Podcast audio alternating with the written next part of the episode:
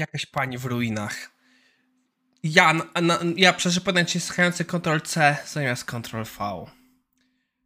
Anioł na ratunek. Windows V. Przyznam się szczerze, musiałem sprawdzić, co ten skrót, robi.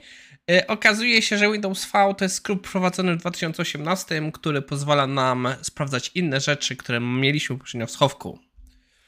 A w dzisiejszym odcinku IT Morning Design i język wzorców Silosy zaczynamy.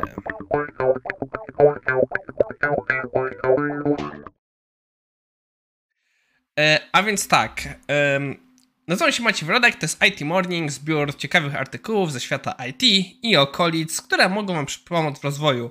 Dziś jest 31 marca 2022.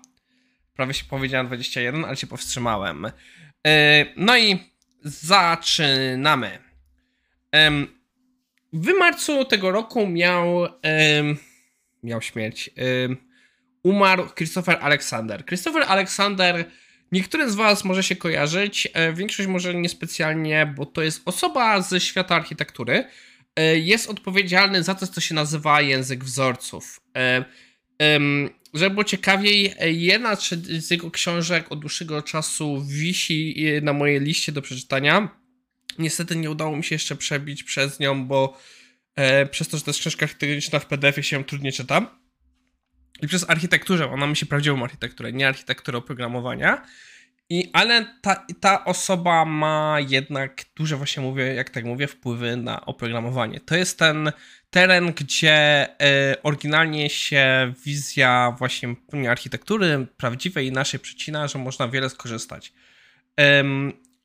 nie będę tutaj za bardzo dużo wchodzić w szczegóły. Jako ciekawostkę jedynie powiem, że fakt, że um, ta osoba zmarła i też chciałem ten temat poruszyć, trochę wpłynął na moje plany na Prima Aprilis. A mianowicie e, planowałem oryginalnie na Prima Aprilis wyciągnąć artykuł poświęcony architekturze i po prostu zacząć omawiać go, jakby to po prostu była dziedzina automatyzacji i po prostu takie trochę coś dla głupawki. Niestety stwierdziłem, że teraz, kiedy właśnie wiem, że chciałem ten temat poruszyć, tak to trochę odsunąłem. Nie będę też za bardzo chodził te, w tą historię, bo to jest coś, co warto przeczytać. Artykuł nie jest za bardzo długi. I jest właśnie tutaj podsumowanie, jak autor opracował ten język wzorców, że on po prostu w pewnym momencie zaczął obserwować, e, obserwując właśnie architekturę średniowieczną, zaczął widzieć te wzorce, że pewne rzeczy spełniają podobne funkcje i że po prostu pewne pokoje i tak dalej są projektowane w pewien sposób z perspektywy właśnie takiej modalności, możliwości ich zmian i e, dlatego to właśnie dużo miało z tym e, dużo pomagało. Ba, że było ciekawiej, okazuje się, że na przykład autor SimCity e, bardzo wzorował się na pracy Aleksandra tworząc tą grę. No i także właśnie w naszym świecie oprogramowania naukowcy komputerowi, bo to są jednak prawdziwi naukowcy, jak Kent Buck, też właśnie dużo korzystali z jego idei, tworząc języki programowania obiektowego. Więc tak jak mi zależy właśnie na łamaniu silosów i pokazywaniu, jak wszystkie nasze dziedziny e, się łączą, to jest właśnie taka fajna okazja, żeby wyjść poza to.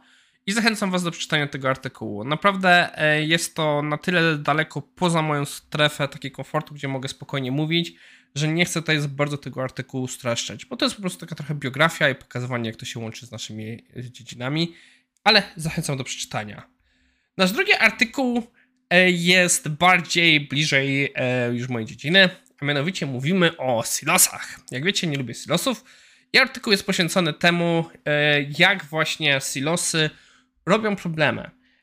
Autor dużo dyskutuje to o Scrumie, ale powiedział, że to ogólnie o Agile'u i IT można tutaj dyskutować.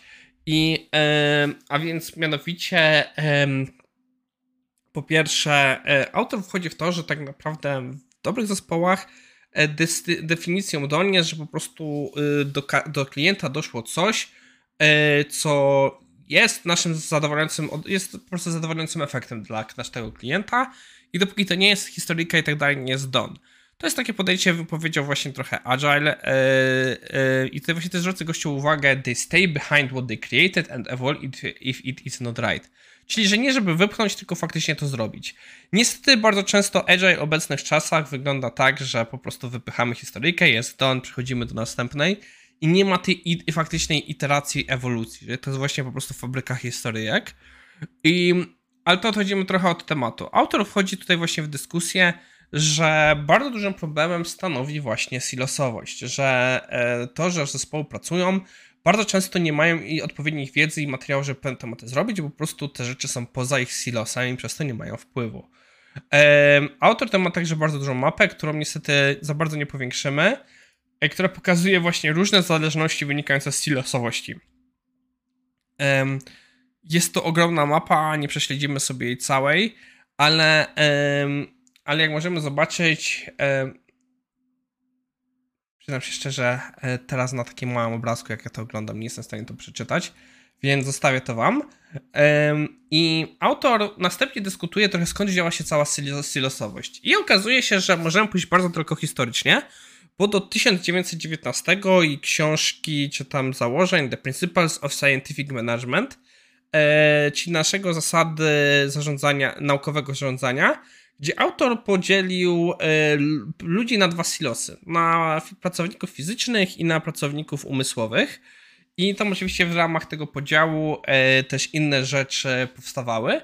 I autor powiedział, że to podzielił po prostu ze względu na pracę, że te zasady i tak dalej, które wynikają z różnych potrzeb obu ról. I, i tak naprawdę dalej wchodzimy w dyskusję, tak naprawdę skąd się biorą silosy, że silosy tak naprawdę e, wynikają z pewnych ograniczeń i no, pomagają nam rozwiązać część tych e, e, ograniczeń, że na przykład nie mamy dość dużo ludzi z odpowiednimi umiejętnościami lub wiedzą, e, że tak naprawdę pewne zarządzanie robi się skomplikowane na, na, na, na skali, że budżetem łatwiej w ten sposób zarządzać. E, także pomaga rozwiązać problemy z właśnie zespołami rozproszonymi i tak dalej, i tak dalej, i tak dalej. Ale e, jeszcze są sporo problemów. To, czego tutaj nie jest zawarte, moim zdaniem problem jest taki, że, że nie jest połączony tego, że my jako ludzie lubimy jednak tworzyć grupy, jakieś nasze kohorty, nasze po prostu e, grupki, grupeczki i to też nam pomaga w tworzeniu tego wszystkiego. Następnie autor już wchodzi w takie rzeczy bardziej przyziemne i przyznam się szczerze, tu już kończy się jakieś takie rzeczy, które mi dawały do myślenia. To są rzeczy, które nie rozmawialiśmy, że tak naprawdę, że powstaje dużo zależności, dużo czekania i to powoduje, że nie mamy kontroli nad rzeczami, że tworzą się właśnie terytorializm yy, i pilnowanie własnego interesu oraz, że yy, ma to wpływ negatywny na współpracę. Chciałem powiedzieć kolaborację, ale kolaboracja po języku polskim to coś o wiele innego. I tak naprawdę, że kończy się także empatia dla klienta. Z tym ostatnim naprawdę nie jestem przekonany, bo moim zdaniem to jednak no dobra, sam powiedziałem o tym, że historyki są Don, a nie Right, e, więc jak najbardziej jednak muszę się z tym zgodzić, mimo że w pierwszej nie chciałem zgodzić. E, dalej autor je zrobi coś, czego rzadko spotyka się w tego typu artykułach, a mianowicie próbuje rozwiązać problem. I tutaj autor robi, że wpierw musimy e, popatrzeć, zrobić sobie pewne takie zależności między naszymi silosami i następnie próbować te silosy porozwalać. No oczywiście upraszczam, e, upraszczam, ale niestety do tego to się sprowadza. Podsumowując, e, dzisiaj przerobiliśmy dwa artykuły. Pierwsze spojrzeliśmy na pewną osobę, która miała bardzo duży wpływ na historię, na rozwój architektury i która, której pomysły także miały duży wpływ na rozwój, na rozwój architektury oprogramowania. Następnym naszym artykułem przyjrzeliśmy się silosami. A ja dzisiaj piłem e, Roybos na zimno. Całkiem, całkiem. To wszystko na dzisiaj. Mam nadzieję, że Wam się podobało. Ja nazywam się Maciej Wrodek. Lajkujcie, subskrybujcie i dajcie znać, co myślicie.